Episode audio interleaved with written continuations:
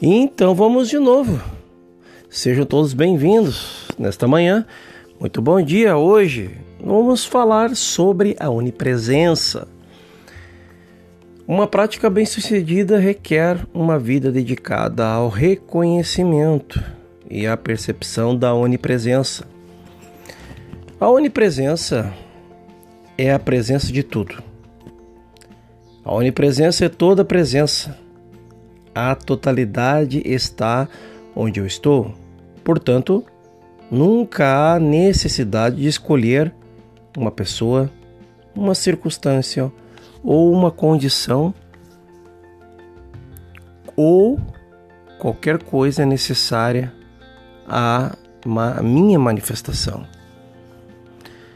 Tudo o que Deus é, eu sou. Nesta presença, na verdadeira presença do eu sou. Esta plenitude de tudo o que Deus é. Deus se completa em toda a sua plenitude, em toda a sua inteireza e perfeição, como a verdadeira presença que eu sou. Nessa percepção da onipresença, não há necessidade de ter medo de um homem ou circunstância, já que a proteção máxima do Pai acompanha essa onipresença. Não há necessidade de buscar fora da provisão, fora do Pai, que acompanha essa onipresença. Não há necessidade de buscar fora da provisão, porque nessa onipresença está presença de toda a provisão de Deus. Esta onipresença é a presença de todos os filhos de Deus e isso me assegura o companheirismo, a amizade, as associações e amizades certas. Eu não preciso buscar fora do meu próprio ser em qualquer pessoa o companheirismo, a associação, o relacionamento, já que a onipresença é a plenitude da divindade corpórea. Então, a onipresença é o poder máximo de Deus e esse poder é bom, esse poder é amor. Nós não a enviamos e nem a guiamos humanamente. Nós percebemos a sua presença e deixa fazer o seu trabalho, fluir, estar no fluxo. Foi essa onipresença que possibilitou ao profeta hebreu rezar.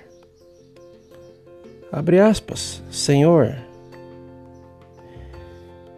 diga-te abrir-lhe os olhos para que eu enxergue, fecha aspas. Ele não rezou por mais guerreiros, por mais tropas e nem por uma provisão maior mas só para que os olhos do seu servo pudessem se abrir. Independente de qual seja a necessidade, Ele, Deus, é onipresente como o atendimento dessa necessidade. Não lhe fará nenhum bem rezar por isso. Reze apenas, abra os olhos do teu servo. Portanto, quando estes olhos se abrirem, você pode abrir que você pode observar a todo momento o bem aqui agora está tudo o que você precisa para o preenchimento de sua experiência. Em qualquer ocasião, lembre-se, antes que Abraão fosse o eu sou, eis que estou convosco todos os dias até o fim do mundo.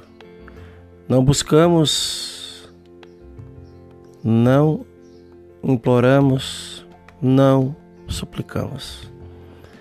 Apenas percebemos Sua presença e esperamos até que o sentimento de reafirmação venha. Então, você saberá que essa sua consciência é a essência de todas as formas. Essa consciência aparece exteriormente como a proteção de você que você precisa, o dinheiro de que você precisa, a casa de que você precisa, os amigos ou companheiros, os relacionamentos de que você precisa. A saúde ou o coração, o fígado ou pulmão novos. É sempre essa consciência que está aparecendo exteriormente. Nossa oração é: abra os meus olhos para que eu possa contemplar a plenitude e a onipresença. Esta é a meditação de cada manhã, de cada dia que devemos estar cientes dessa onipresença. Joel Salomão Goldsmith traz esta mensagem justamente para que pudéssemos vivenciar, experienciar, colocar essa ação em movimento na prática, nas pequenas meditações diárias, para que pudéssemos entender, compreender o sentir na prática, colocar isso na sua vida, vivenciar, experienciar. Já que somos a imagem e semelhança do próprio, devemos, no mínimo, vivenciar aquilo que a onipresença já está permeando vossos corações.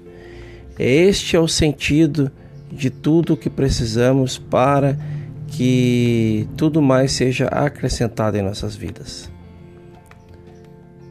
Façam todos um excepcional dia nessa manhã. No nosso próximo episódio, vamos falar um pouco sobre a consciência individual, o princípio da vida que todos devemos aprender. É o que não podemos ter qualquer coisa até que o primeiro tenhamos consciência desta coisa. Eu te espero lá. Até mais.